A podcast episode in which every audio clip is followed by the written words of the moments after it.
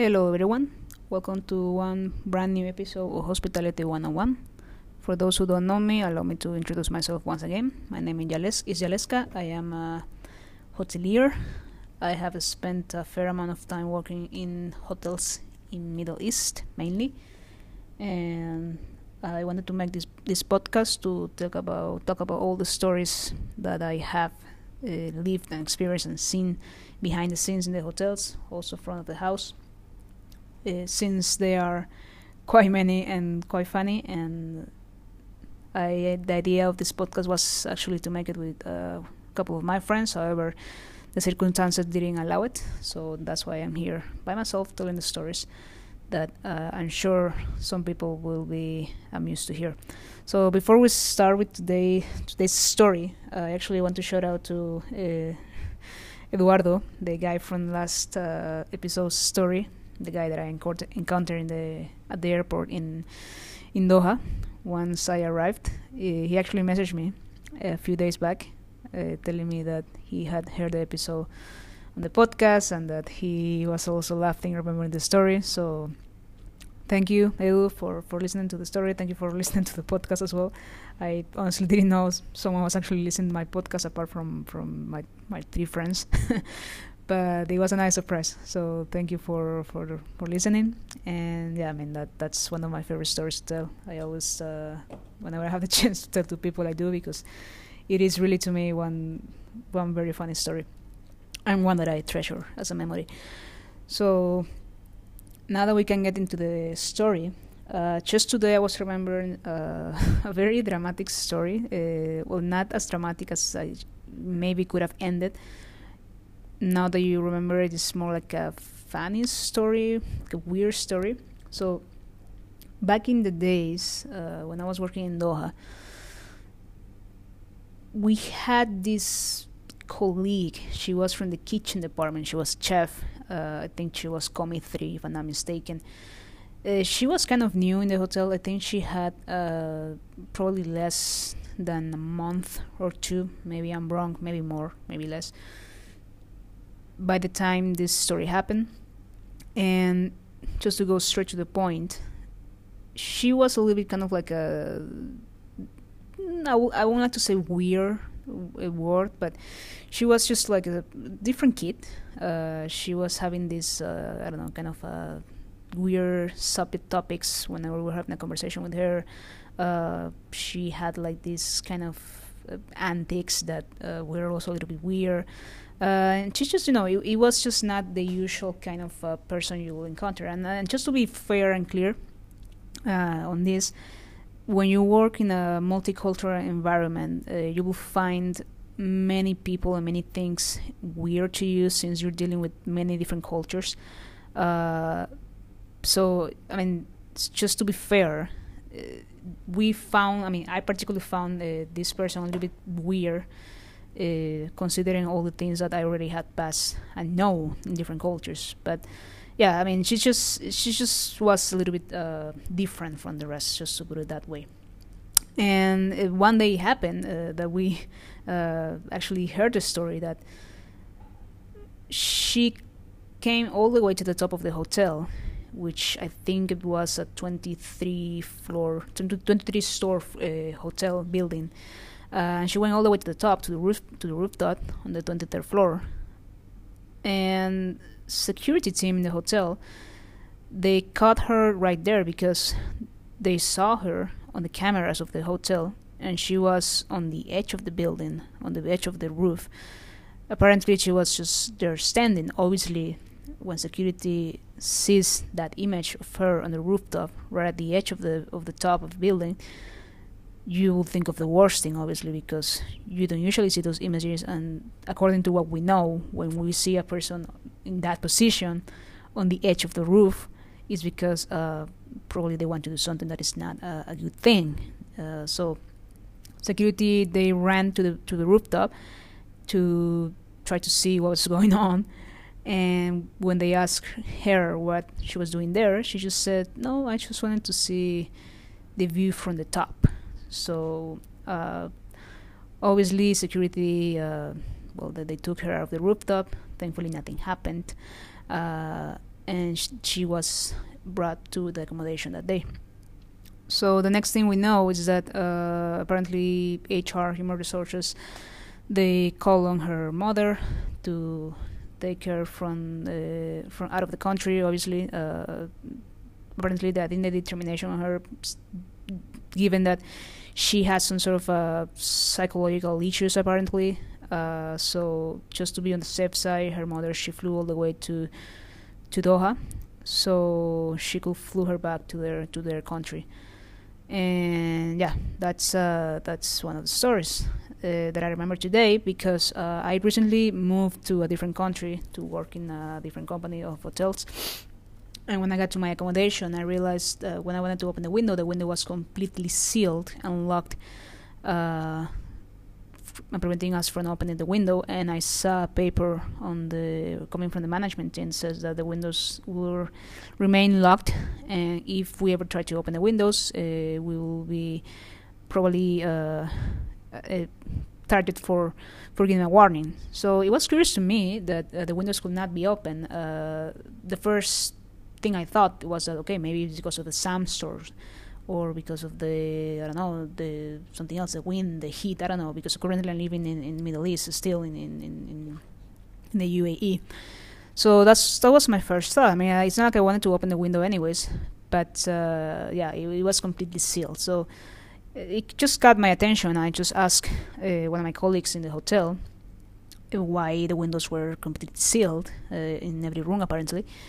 And it told me it's because people in the past actually had jumped out of their window, uh, and, and yeah, they had killed themselves basically. So uh, that's uh, uh, apparently it's a common thing that happens in the in the hotel, and when you happen with in the back of the scenes with hoteliers.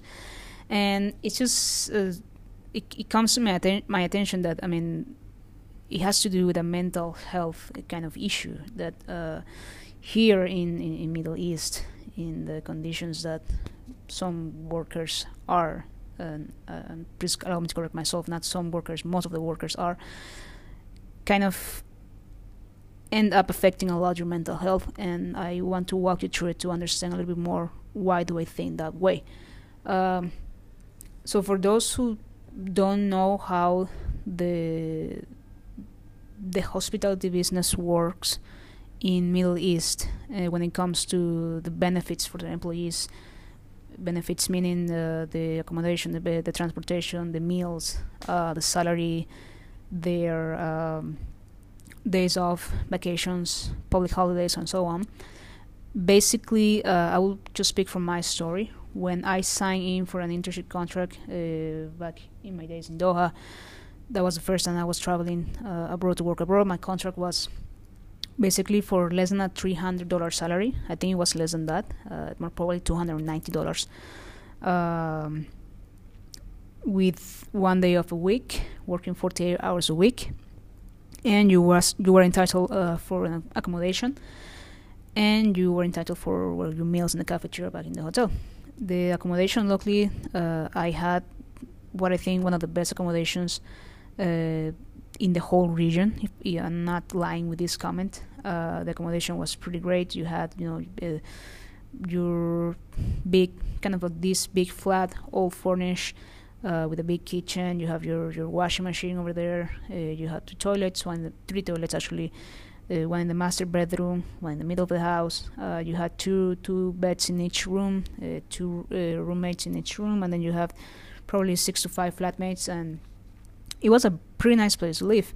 Uh, then you have the transportation. It was basically a bus that was driving you uh, every hour from the accommodation to the hotel, back to the hotel from the accommodation.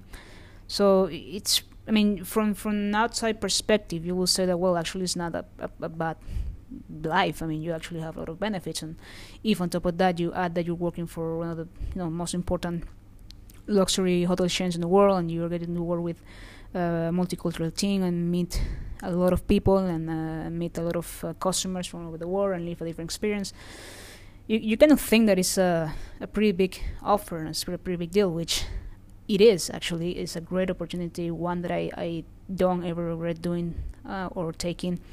Um, and it's truly, I mean, if it wasn't because of that opportunity taken, I wouldn't be in the place that I'm in today, and I wouldn't have lived some of the greatest experience in my life, and I wouldn't have met many of the wonderful and beautiful people that I have met throughout my life. However, the downside of it that many people don't see, and that probably might lead you to jump out of a roof or jump out of your window room, like at the beginning of the stories of the of the episode, is that when you start a war, well, that basically what happened to me, uh, you find yourself working in this, uh, you know, very fast rhythm, which is uh, hospitality itself, uh, and it's like that in every part of the world, not just Middle East. Uh, maybe Middle East might be a little bit uh, more challenging uh, because of the multicultural aspect, obviously, and because of the uh, local customers, which also might be a little bit challenging sometimes. Um, but yeah, I mean, you find yourself working in this uh, in, in this highly operational and demanding uh, service if you are in the F and B in the F and B department, just like me. Uh, And then, you, you know, after some time at the beginning, you're you're kind of like, okay, you're trying to get used to it. You're trying to get used to also of the fact that you're having just one day off a week. Uh, and that, you know, basically in that day, you, you got to do all the things that you were used to do before, like laundry, sleeping, getting some rest, getting to uh, get together with your friends, with your family, if you have any with you, and, uh, you know, get to know the city and get to, you know, just do something to just clear your mind out of, out of work. Uh, And eventually, you do get to use to get used to it. However, uh, it's not always as it's supposed to be. So, uh, what, I, what what I do I mean by this? Uh, after you you are already like full hands-on operation, you need to understand one thing about hospitality and uh, hotel uh, hotelier life is that. I remember back in school when I was studying in Venezuela, in Hotel School Venezuela, I had one professor that she used to say uh, one phrase that is, is stuck with me uh, since the very first day I heard it, and is that the hotelier, he knows at what time he will start his shift, but he doesn't know at what time he will finish his shift. And that is one of the greatest truths about hospitality, uh, especially if you work in the operational area, because you do know at what time you can start your schedule, as what it says, but you have no clue certainly at what time you will finish, because sometimes the work is just so much that you will inevitably have to do uh, tons of extra hours and tons of overtime. And also sometimes you might have your off being cancelled, resulting in a very long and exhaust- exhausting week without having just some time to clear out your head. So, uh, again, I will speak from my own experience. Uh, back in my day in Doha, one of the greatest challenges that I encountered was working with two, depart- uh, two outlets in F and B, which was the banquets and also the Ole Dani restaurant. Uh, moreover, it was also one of the pre-opening restaurants, but that's a different story. But going back to the Ole Dani, um, again, for those who don't know much about F and B, the Ole Dani restaurant is basically the one who takes care of the takes care of the breakfast operation uh, during the hotel stay, and also takes care of the lunch operation and the dinner operation. So hence is one of the most one of the busiest operations in the hotel, if not the busiest, when it comes to the outlet. And most probably you will find the biggest F and B team, outlet team in the Ole Dani restaurant. And one thing that you will find in every hotel, that's probably a common thing, is that the Ole Dani restaurant will never have enough staff for the operation. No matter what you do, it will always be not enough for the whole big operation that you have. So, honestly, when I got there, obviously uh, it wasn't a, a, a, like a full enough operation. Uh, you didn't have enough uh, equipment, enough uh, uh, people on the service. I remember that by the time I got there, there wasn't an official manager taking care of the outlet, so there was a different manager taking care of it. So, you know, it was already a very challenging operation. However, uh, I tell this, I do tell this to every person who works in F and B. If you are new in F and B working in a hotel, I do advise you to go to the Ole Dani operation, because you will learn a lot of things there that will help you for sure uh, to develop your career in the future for any other uh, outlet in the in the F and B department. But that's a whole different story as well. But yeah, going back to the story and what I'm telling you this, uh, relating this to the subject of the mental health, is that when I was working there, I experienced these kind of things. I was entering my, starting my shift at probably six in the morning, so it was supposed to be six to three in the, uh, p m in the evening. However, I don't remember a day that I had left earlier than five p.m. Uh, I was always leaving at five, six, seven. On the brunch day, I was sometimes leaving at ten p.m. So you can do the count of the hours, you know, working from six in the morning all the way to ten p.m., sometimes eleven p.m. And, you know, just because you had to have everything ready for the next day operation. And on top of that, you know, you, you have to deal with sometimes not having any of your meals, because you know you just wake up, you have a very quick breakfast in the morning because you have to go to the restaurant to prepare everything, so that everything is ready before the guests start to come at six in the morning. Uh, then when it's lunchtime, you have to get everything ready for the brunch operation, uh, and you know also you have to be prepared that everything is ready, that all the equipment is is, is washed and polished for the from the breakfast operation to the lunch operation.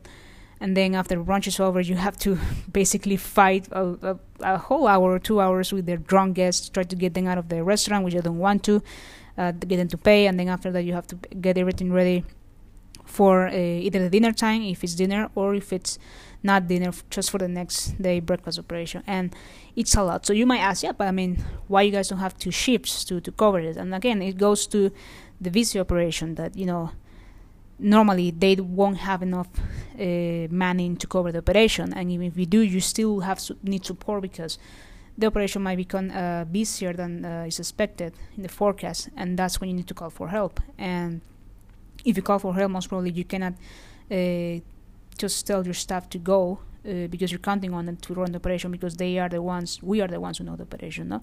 So we have to actually help the people who's coming there for help, to guide them in the service and the operation to whoever, in order to have a smooth ter- service.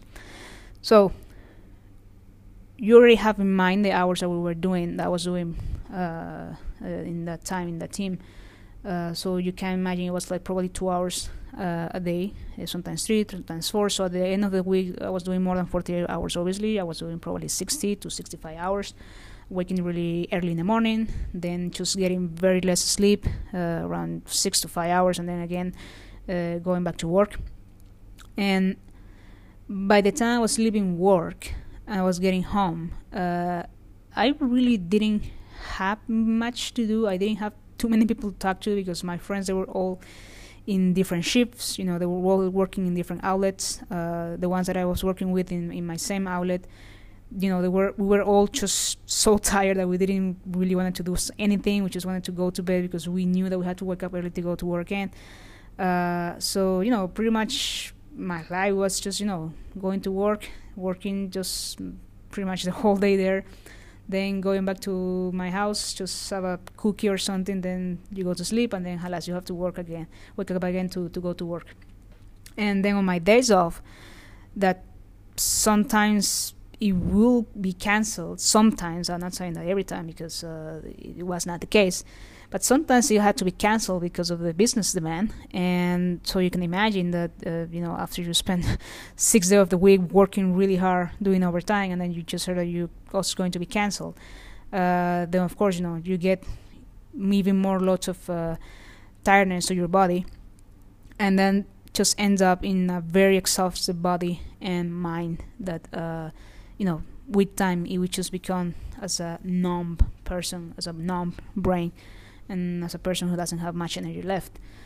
So, you know, sometimes also you have to do a split shift. We have to be, uh, you know, you, you just come to work in the morning really quick, and then you just go to uh, have a quick sleep in the evening, and you come back in the nighttime for dinner service. And uh, even though it wasn't as bad as doing extra time, uh, it wasn't really an ideal shift. So uh, what I'm trying to make you look here is that at the end of the day, you were not having, or I was not having enough time to actually have a distraction from work or have a social life. You know, I remember I was having very less time to talk to my family, which away from me. Uh, when I had my friends there, I was, you know, having very less time to actually talk to them. Again, for many different reasons. Uh, some of the reason was because, you know, in my days off, I was just really just wanting to rest and sleep, and um, the days I wanted to go out, my friends were not able to go out because they were working or with different shifts or some other stories. So at the end, it, it becomes quite difficult to try to deal with all the workload that you have. And that's only me being a server, or so sometimes an intern at the beginning. Uh, so you can imagine that as you keep growing in the company or in the business itself, you obviously uh, need to deal with more responsibilities and more loss of work, and with more responsibilities over obviously in this, at least in this profession, you have to, you know, you got to give up more of your time time that maybe you were using before to take care of yourself, or your social distractions, or just, you know, uh, anything that you want to do out of work. Now that time has to be given to, you know, to, to your professional life. And, you know, it, the way I see it is never a good thing, because anything that you do in life, you probably will have to put your health and personal things first, uh, rather than the work first, because otherwise you will end up uh, not in a good place. However, the things with these professions, especially hospitality, and I will say, you know, compared to, I will say, medicine or army or, I'm not sure, uh, engineering maybe, you really have to put up and and come to terms with the fact that your life as you knew it, or your normal life as as it is compared to other people's life, social life, it is not the same, and it will not be the same, because the hospitality business is very much demanding of your personal space. And that's why most of us, the people that we work in this business, most of the friends that we have, and it's a normal, natural thing, and and most of the, the couples that we have, you know, our boyfriend, girlfriend, whatever you want to call it, comes from this business, from the hospitality business, because we are the only people who actually get to understand uh, the way we work, and our work rhythm, and our schedules, and why sometimes we have to, you know, cancel a, a supper, or we have to cancel some plans, or we have to be extremely late to an invitation because we just had to stay a little bit more at work, because, you know, it, the business were demanding for it, you know. Uh, and you know, this is this is again this is focused to the operational side of the of the of the hotel. I'm talking about the people who work in the F and B, all the restaurants. Uh, you know, room service, uh, the dining, and so on, so on, and the people who also works in the in the front desk, concierge, spa, you know, because that's the operational area of the hotel. People who m- probably works in the offices side, like H R, finance, I T, um, uh, I don't know, uh, any other department you call it, marketing, uh, sales. For them, it might be a different thing, a different story, because no, that's probably a, a schedule of eight to five, you know, an office schedule, which I have absolutely nothing against, too. I actually get jealous of these people sometimes, because, you know, they have a, a pretty much normal schedule and a fixed up, which is something that, you know, is, is, is kind of awesome, because uh, when you are in the operational side, you kind of miss that. Uh, you know, but however, sometimes even those people I've seen, and they have to extend sometimes, because, you know, work demands as well. Uh, Because, you know, when, when a hotel is busy, pretty much every person in the hotel is, is suffering that load, but especially the people who work in the operations area. So just just going back to the focus of it, when your time seems to be pretty much compromised by work, and you don't have to get time to just get a distraction for yourself, uh, in a way that you can remain kind of sane, uh, and not losing over the fact that you're always stressed out, or you're always just thinking about work and dreaming about work and, and talking about work and always worry about work, like, you know, what might happen if I'm not there, or uh, you know, I, did I did this well, did I remember to call this person to approve this, and so on, so on.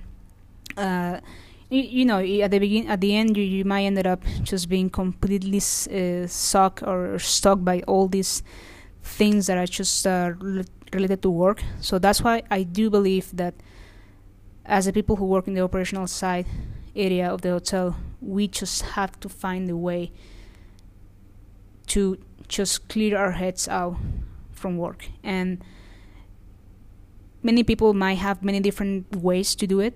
Uh, you know, some people, they the, the way they do it, they just decide to go outside and just have a walk with uh, the friends, going to have a lunch, going to have dinner, breakfast. Some people prefer just to go, you know, take a beer. Some people just prefer to stay at home uh, during their day off, or uh, after they come from work, just watch a movie, T V, or anything, just listen to music, and that's it. Uh, you know, everyone has their own methods. My personal methods, uh, well, they vary. When I was in Doha, I remember I was spending, uh, trying to spend as much time as I could with my friends. Uh, you know, just to talk about the the, the whole.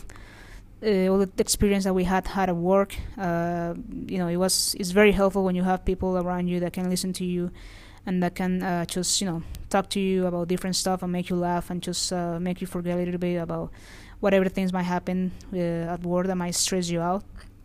Uh, also, you know, when you are able to talk to these people, like I said again, uh, in this industry, the hoteliers are the only people who actually get to understand you when you talk about some stuff, and it's just kind of good to release uh, some some tension or some sort of uh, stress that you might have with them, because, you know, they can have some uh, plug into the conversation because they can understand where you're coming from or what you're saying. So it's good to talk about that with them, because when you maybe if you tell the same story or the same issue to a different person, like, I don't know, uh, you know, I don't know, a friend of you that is not a hotelier, or, or, or your mother or your sister that doesn't know about that, uh, you know, you might not have the same feedback or comfort that you might have if you talk to someone who actually can understand where you're coming from. Uh, you know, and, and even though you're not looking for any advice or anything, just comfort, it just feels good to just, you know, release that thing and, and not feel like you're you're just being, I don't know, uh, someone that is complaining about having a job,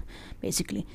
And also, apart from that, uh, something that I do to try to distract myself out of work, uh, personally, I, I just I, I love to just spend some time uh, playing music. Uh, for those who don't know, I, I play uh, guitar and ukulele, uh, and that's something that really helps me a lot to just try to relieve some stre- stress. Uh, that's something actually that I do automatically for me whenever I come from work, almost in a robot mode. I just get home, remove my shoes, remove my makeup, uh, wash my face, and I go straight to my bed, take my guitar or whatever is near to me, uh, the ukulele, guitar, and I just like really automatically, like a robot mode, I just start to play, you know, a few strings and a few songs. Maybe I can sing a little bit. But that's just something that I do automatically, and, and I've come to realize that's the way I, I, I like to relieve, you know, and I like to just also release from and, and distract myself and distance myself from all the stress that I had had at work that day. Um, and it helps, because automatically after I play some music, you know, like just five to ten minutes, not even much or even less than that, Uh, I just feel way better. And after I do that, that's when I, you know, just try to pick up my phone and say, okay, you know, I might text my mom, I might text my friends, I might just, you know, go out and just have a cup of, I don't know, coffee or anything, or, you know, whatever it is. Or I might just, you know, take a shower and go to bed and, you know, just watch a movie, and that's gonna be it, you know. But before I do that, I had just just disconnect myself from work, because uh, you know, the, the whole day you're just thinking about work and thinking about uh, you know, operation details, staff, uh, Uh, this and that, issues, not issues, things that you have to do and things that you forget to do and that you probably have to do earlier or before than tomorrow. And you just have to find a space that you in, in a day for you to distract yourself and disconnect to it.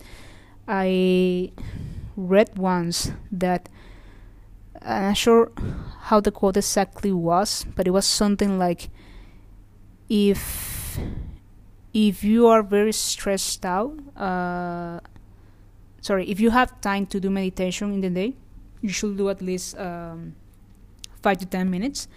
And if you don't have time to do meditation in a day, you should lo- you should do at least twenty to twenty-five minutes.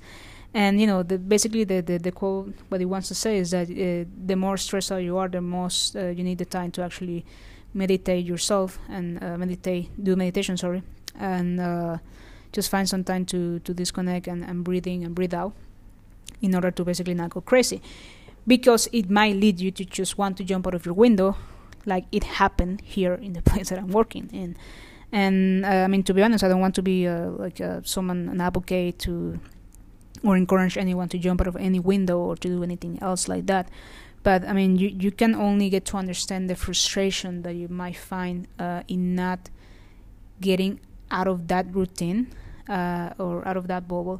I do gotta say that, Uh, you know, during the last events of last year and this year currently with the covid nineteen uh, coronavirus, this lifestyle got even a little bit rougher, because on top of the thing that you had to do, that you were just basically in this routine of work, accommodation, work, accommodation, accommodation, work, uh, you have to be also in the bubble of not being able to see your friends or see the people that, you know, will re- will help you and help you to release all these emotions after some time, and you didn't even have the chance to, to hug anyone or just, you know, just talk to anyone uh, face to face. And that's something that personally for me, it really did affect me a lot. Uh, last year I was working, and this year I was working also in Kuwait.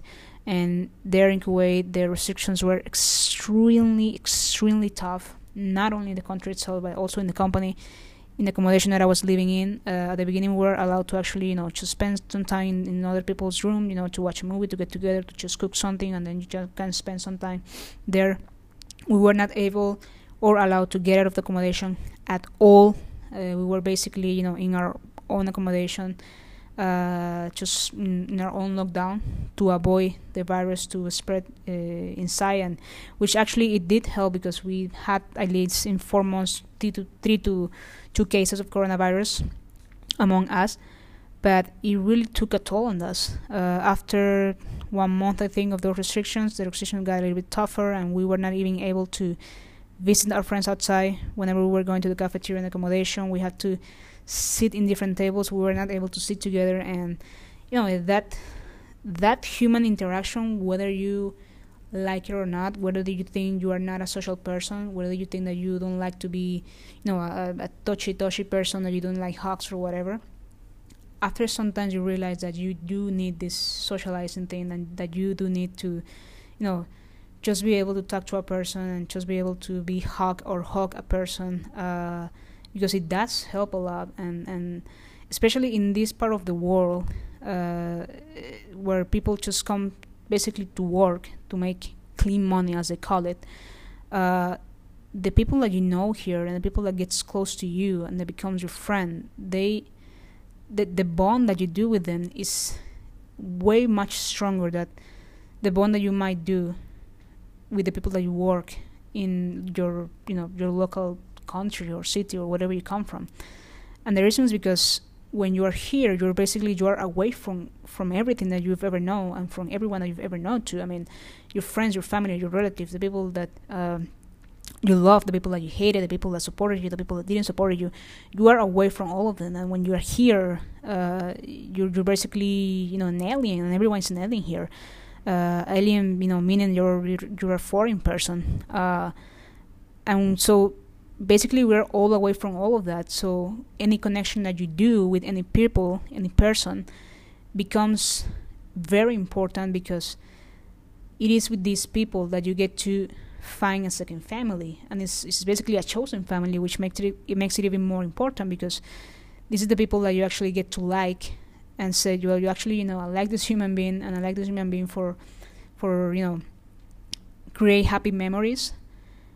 So those interactions become immediately more and more important, and those memories and those, you know, little episodes of time that you get to spend with them, they are even more uh, enjoyable. So that's why when when I personally got uh, removed the chance to enjoy that during the quarantine last year, uh, it really it really did affect me a lot. Uh, even till this year, we didn't ever had really the chance to continue socializing, ensuring accommodation at least. Uh, it, it just takes a toll on you. you. You feel like, man, I'm just missing the human interaction. And I think it's a feeling that uh, most of the people is feeling around the world with coronavirus. Um, but I mean, if on top of that you just put how's the reading of the of an hotelier here in the Middle East, uh, I think also some part of the world, it is really a very unique and stressful situation that you just had to learn how to deal with it or how to cope with it. Otherwise, you will become a little bit crazy, and you will be uh, falling into a very dark place that uh, it might start to play with your brain in, in, in ways that are not good at all. Uh, and by that, I mean just basically going to depression and anxiety, which uh, I think have affected a lot of people in the past year and in the past months. So, um, When, when it comes to mental health, uh, I mean, by, by all of this story, I don't want to say like the companies here, they don't take care of the mental health. Uh, I mean, in, from my experience, again, talking about the places that I've worked in, uh, you know, th- these companies, they do take care of that in the ways that they try to make like these um, programs and trainings about mental health, and they want to, you know, offer their help, saying, you know, if you are uh, going through this moment, just please do this training, it will help you. And, you know, they, they try to just to find a way uh, in order to do that, because obviously, I mean, the first thing they don't want to do is the people uh, go through bad times, uh, because obviously that will affect their performance. And if it does affect their performance, most probably that person is just going to go out of the company, you know, just going to resign, looking for a better place, a better, you know, environment in which they can be happier, basically. Um, But, you know, uh, it, it's just, uh, it's, it's not, even though that they have the best insten- intentions to help, it most probably will not do nothing. Uh, because uh, when you are just sent to a place like this, and just go to this place, we'll talk about this stuff, you know, if you're feeling bad, just let me know. And it's a place, you know, a room full of people, maybe six to fifty people there. Uh, you don't feel safe enough to actually share what this is that is going through your head, you know. Uh, it's different if you go to a therapist, or if you go to a friend itself, and you can tell the story, you know, this is what happened to me, because you have the stress, or at least in a, in a therapist you feel in a safe environment. But if you go there uh, because you were sent to go there to share about whatever is happening in your head or your feelings, uh, you don't really feel safe to, f- to share anything, and you don't really feel like they actually care, because you feel, okay, maybe they're just doing this because Uh, they don't want me to resign, or they just, uh, I don't know, they're just doing it because uh, they want to pretend they actually care for us. Uh, like, again, like I said, uh, it, it is not what I think. I do think they actually care about what you actually, uh, uh, you know, your, your mental health. But at the same time, I do believe that something else can be done. Like, uh, something else can actually... Uh, like a different action can be taken in order to, to help those people who think that they might need uh, a, a different kind of uh, support. Um, by this, I mean, you know, something as easy as just allowing your insurance to pay for a psychologist, uh, you know, because, you know, the insurance, they it might cover whatever things happens to you physically, like, I don't know, injuries or any disease or any other type of thing might happen to your body, but whatever's happened to your mind, it's not actually covered by the insurance. So that's something that I honestly don't know how is it possible, because if it's one part of your body that is completely affected and continuously affected by work, is your, your, your brain, I mean, and, and, and in many, many ways. Um, I, I think also that one of the things, when I was back in school in Venezuela, I remember there was this option for students that there was a psychologist in, in the hotel, and it was free for students just to go there and talk about whatever you want to talk about that. And I think it was a very brilliant, brilliant, brilliant move, because, you know, with students, and I mean, the reason why they had this option in school, because it's the professors, they understood. I mean, they were all hoteliers, and they were all actually people who had work in the hospitality business. They were graduated from the same school. They understood that, actually, you know, uh, these students are actually going through a lot, because they have the loads of being a student and whatever things, responsibilities that they have at school. They also have to basically work in hotel school, which is also, you know, adding certain stress, because you're working with the public, you're work, working with the customers, and on top of that, you had to they had to deal with whatever things happening in the personal life, you know, outside of work, outside of the school, and sometimes it might be too much. So that's why they had this option open for psychology. So I always had said, and I always had think that. Uh, has have thought sorry that if they had this option available in the hotel, it would be a magnificent magnificent choice for those people who are not going through a good time, or think that they might actually need some professional help, to just go there and try to, you know, heal themselves, and actually see that whatever issue they might have, it might be actually something they can fix, and there is a solution for them. They're actually not going through Uh, uh, like a bad place, or they're just weird people going through a, a different phase or different stage. They're just, you know, human beings who are happening to not going through a, a good time. They're happening to ex- be experiencing some things that uh, might be a neg- negative situation, but that can actually be fixed, you know, and that is not actually a more common thing that uh, we might think, because uh, the, the the fact that not all of us show whatever f- things we're feeling uh, probably as obvious as some other people do. Let's say some of us are more emotional than probably no other people are, or some of us are better hiding feelings than some other people do. That doesn't mean that we're not all going through some, you know, rough, uh, tough things, times in our lives. So that's what I do believe, that that's a good thing, or a good thing that, you know, my the hotels might do in order to support their employees, just to have this, I don't know, at least insurance just to cover that um, professional mental health uh, aid, or at least just to have someone in the hotel that might actually, you know, you can just go there whenever you're just not feeling completely well, and please just open heart to them and tell them about whatever thing is happening in your life, whether it's something related to the hotel, or whether it's something completely out of work, uh, whatever something happening in your personal life or anything else that is affecting your heart and, and mind. And um, th- this again goes to the question that uh, if going back to the story of the lady who was going in the roof uh, top of the hotel, or the people who had jumped out of the window here, had they had the opportunity to to go to any Psycho- psychiatrist clinic in order to speak to a therapist or a psychologist about whatever reasons that had done they had made them jump out of that window, or had made they made them go all the way to the rooftop of the building. If they had the chance to actually talk this thing through, maybe those things would not happen. Uh, maybe those things uh, would have just been, you know, something that it was staying in a notion, an idea. And, and and maybe, you know, they would have the chance to just uh, heal and, and be just, you know, overcome whatever things that had happened to them, and, and be, be a better version of themselves. Uh, you know, sadly they didn't have it. And that's why, you know, now we're talking about those stories. So that's why I do believe that uh, it, since we don't have that option here, uh, and it's just something that Uh, it might probably not happen in the future and soon, because I think if uh, it was something to be done, it would have done it much sooner than that, because just like I have these stories, I'm pretty, pretty, pretty sure that there are many, many more stories like that in many other hotel companies, not just here in the Middle East, but around the world. Um, just like that, uh, I, I, I know that maybe in the future you will continue to have those stories.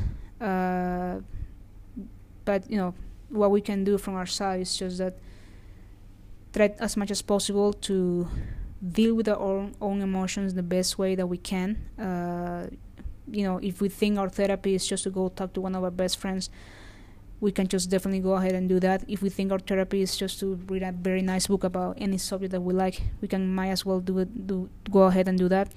If we think our therapy is just to, you know, go in, in the bedroom and just put in your earphones and dance into your favorite beats and favorite songs, just go ahead and do that. You know, just do anything that you feel like it's just your your your, your secret space, like your your your your sacred space that you just can, can go there to do whatever you want to do, to be completely happy, to be completely away from anything that can disturb you, through from any thought from work, from any stress thing that might just take you, you know, disturb you in your outside world.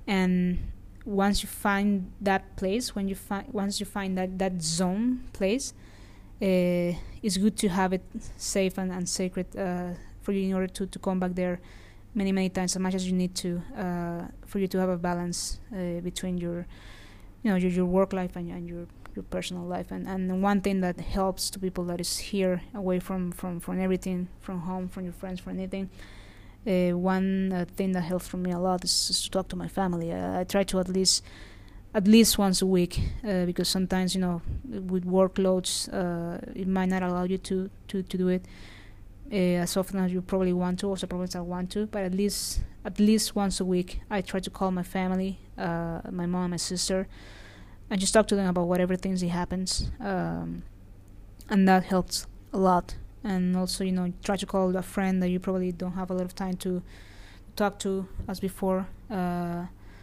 it helps a lot also to do it, or just, you know, go out and have a coffee with them, with some of your friends, or go just go out and have a drink, a lunch, breakfast, or just go out and walk and, and, and with your friends without doing nothing, just stay there with them. That that just that feeling is just being there with someone safe, and someone that you know is just not going to ask you a million questions about work, or just going to continuously poke you about, you know, work, deadlines, operation, or whatever thing it is about work. That's something, a, a very soothing feeling. So that's my advice to you. That's what I do. Uh, yeah. So if you ever go through something like that, know that you're not alone. Know that uh, this is very challenging uh, profession for, for most of the people who are here still working hospitality. And know that, uh, you know, I do believe we are very brave people uh, to work in this business. Not everyone will actually last in this business a lot. I think if you have more than three or four years working in hospitality business, I think, you know, you are pretty much a very, very, very brave person and very tough person too, especially if you work in operations, because, you know, working with the public and handling customers is never an easy thing. And if on top of that you add the whole stress of working a, a big operation in the hotel that involves many, many different things, not just what people see in the front of the house. Uh, you know, people might think the restaurant operation might be just as easy as just running some beverage and running some food and, you know, cleaning some tables and taking some orders. But, you know, uh, behind the scenes, there's much more than that. You know, there is a lot of paperwork that have to be done in order to get the equipment. There is a lot of managing, a lot of organization, a lot of, uh, you know, schedules, meetings, uh, P Os, orders, uh, suppliers, many, many things that you have to do that, you know, people don't see uh, in front of the house, but back of the house, there is a lot of things that have to be done. And, you know, again, going back to the main subject, in order to do that, you have to compromise a lot of things from your personal life as well, because it will end up taking a lot of time from your, from your day. So if you, you know, you are one of those hoteliers who work in this uh, business, uh, know that I, I, you have my full support as a colleague, and you have my full respect as well, because not everyone is suited for this profession, especially when you are uh, someone who, who in a way loves to do their job in the best way possible. So yeah, much respect to you, and know that you are my hero as well as I am mine.